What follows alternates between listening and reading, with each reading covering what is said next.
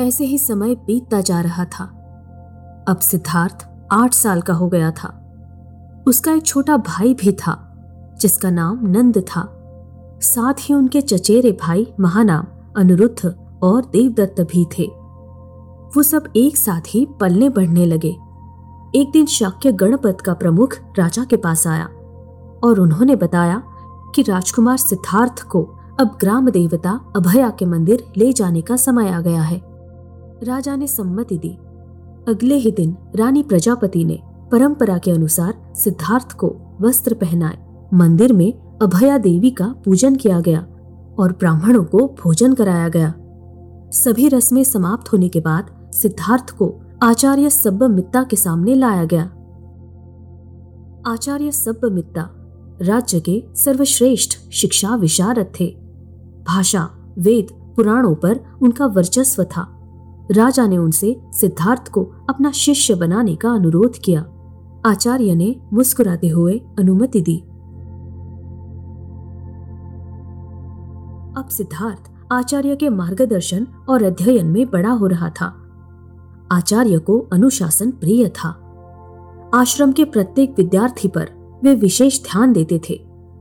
वे छात्रों से सभी वेदों, पुराणों, कथाओं का बार बार पठन करवाते थे। और बीच में ही किसी से भी उसका अर्थ पूछते थे, ताकि अध्ययन के दौरान सभी का ध्यान बना रहे। धीरे धीरे सिद्धार्थ सभी विद्याओं में पारंगत होने लगा। अध्ययन के साथ साथ वो ध्यान, एकाग्रता, इंद्रियों पर नियंत्रण और मानसिक संतुलन का अभ्यास कर रहा था। जब भी उसके पास खाली समय होता, वो अपने भाइयों के साथ खेलता या अपने पिता के साथ उनके खेतों पर जाता। असित मुनि की भविष्यवाणी को राजा भूले नहीं थे। इसीलिए उन्होंने सभी गुरुओं से कहा था कि वे राजकुमार की युद्ध कला पर विशेष ज़ोर दें। परंतु सिद्धार्थ अपनी माँ की ही तरह करुण स्वभाव के थे। तपती धूप में, खेतों में श्रमिकों को काम करते देख उन्हें बहुत बुरा लगता था। उसके भाई कभी कभी शिकार के लिए जाया करते थे। सिद्धार्थ उन्हें हमेशा शिकार करने से रोकता था। सिद्धार्थ के इस व्यवहार से रानी बहुत चिंतित थी। रानी प्रजापति के उपनाम गौतमी के कारण सभी सिद्धार्थ को गौतम बुलाते थे। रानी हमेशा उसे क्षत्रिय धर्म और उसके उत्तरदायित्व के बारे में बताया करती थी। युद्ध शास्त्र और शस्त्र विद्या में महारत हासिल करने के महत्व पर ज़ोर दिया करती थी। उस पर गौतम के कई प्रश्न होते थे, जिनका उनके पास कोई उत्तर नहीं होता था। अपने संवेदनशील स्वभाव के कारण अब वो एकाकी होने लगा था। क्योंकि उसके सभी भाई और मित्र केवल युद्ध कला तलवारबाजी और शिकार की ही चर्चा किया करते थे और गौतम की इन विचित्र बातों का उपहास करते थे। एक दिन गौतम एक पेड़ के नीचे अकेला बैठा था कि एक पक्षी उसके सामने आकर गिर गया। उसके शरीर में तीर घुसा हुआ था और वो दर्द से तड़प रहा था। गौतम दौड़ता हुआ उसके पास गया। उसने धीरे से उस तीर को उस पक्षी के शरीर से निकाला। उसे पानी पिलाया और उसे सहलाने लगा।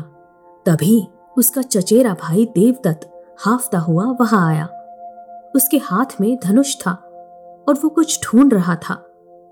उसने गौतम के हाथ में उस पक्षी को देखा। बड़ी प्रसन्नता से उसने कहा, देखो मेरा तीर कितनी सटीकता से इस उड़ते हुए पक्षी पर लग गया है। मुझे जाकर अपने पिताश्री को दिखाना चाहिए। वो भी बहुत प्रसन्न होंगे। ये कहकर देवदत्त ने पक्षी के लिए गौतम के आगे हाथ बढ़ाया। लेकिन गौतम ने पक्षी देने से साफ़ मना कर दिया। दोनों में उसके स्वामित्व को लेकर बहस होने लगी। शोर सुनकर अन्य लोग दौड़कर वहाँ पहुँचे, लेकिन दोनों में से कोई भी पीछे हटने को तैयार नहीं था। फिर इस विवाद को न्याय पीठ में ले जाया गया। वहाँ देवदत्त ने इस पक्षी के स्वामित्व के संबंध में अपना पक्ष रखा कि कैसे उसने उस पक्षी को पहले देखा और कैसे उसके बाण से घायल होकर वो पक्षी गौतम के पास भूमि पर गिरा और शिकारी ही शिकार का मालिक होता है। तब गौतम ने भी अपने पक्ष की पैरवी की और कहा कि यद्यपि वो पक्षी देवदत्त के बाण से घायल होकर नीचे गिर गया था, लेकिन वो जीवित था। वो गौतम ही था जिसने उसे जीवन दान दिया। दोनों की बात शांति से सुनने के बाद न्यायपीठ के बूढ़े प्रमुख ने कहा, राजकुमारों, आप पहले शांत हो जाइए। मैंने आप दोनों के पक्षों को सुना है। इस संसार में हर किसी को अपनी इच्छानुसार जीने का अधिकार है। इस पक्षी को भी, हम में से कोई भी किसी भी जीवित प्राणी पर दावा नहीं कर सकता क्योंकि उसकी अपनी इच्छा और जीने का अधिकार है। जहाँ तक धर्म का संबंध है यदि एक धर्म में शिकारी ही शिकार का स्वामी है तो मानवता का धर्म जो विश्व के किसी भी धर्म से बड़ा है, उसमें किसी के प्राण बचाना सबसे पुण्यवान कार्य होता है। मैं राजकुमार गौतम के बात से सहमत हूँ। प्राण बचाने वाला, जीवन दान देने वाला, प्राण लेने वाले से महान होता है। उस दिन संध्या समय में राजा शुद्धोदन को इस घटना के बारे में पता चला। ये सुनकर वो और भी चिंतित हो गए। गौतम ने कुछ भी गलत नहीं किया था, लेकिन उसके सन्यासी जैसे दिखते लक्षण के कारण वो बेचैन हो गए थे। न्यायपीठ में गौतम का व्यवहार निश्चित रूप से एक क्षत्रिय के अनुरूप नहीं था। उन्होंने अपनी व्यथा महामंत्री उदयीन को बताई। उस पर मंत्री ने कहा, निश्चित रूप से। राजकुमार गौतम का अब तक का व्यवहार एक क्षत्रिय के अनुरूप नहीं है। क्षत्रिय वंश में एक साधु का होना चिंता का विषय है। वे बहुत संवेदनशील है उनसे किसी की पीड़ा सही नहीं जाती। मुझे याद नहीं है कि वो कभी क्रोधित हुए या किसी से कभी कटु वचन कहे। कुछ देर सोचने के बाद मंत्री फिर बोले मेरे विचार में उनकी संवेदनशीलता ही हमारी मुख्य समस्या है। इसे हल करने के लिए हमें आवश्यक परिस्थितियों का निर्माण करना होगा।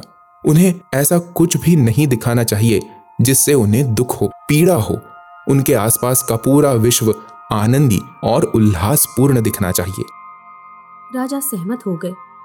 उन्होंने तुरंत आदेश दिया कि सभी राजकुमार गौतम को खुश रखेंगे।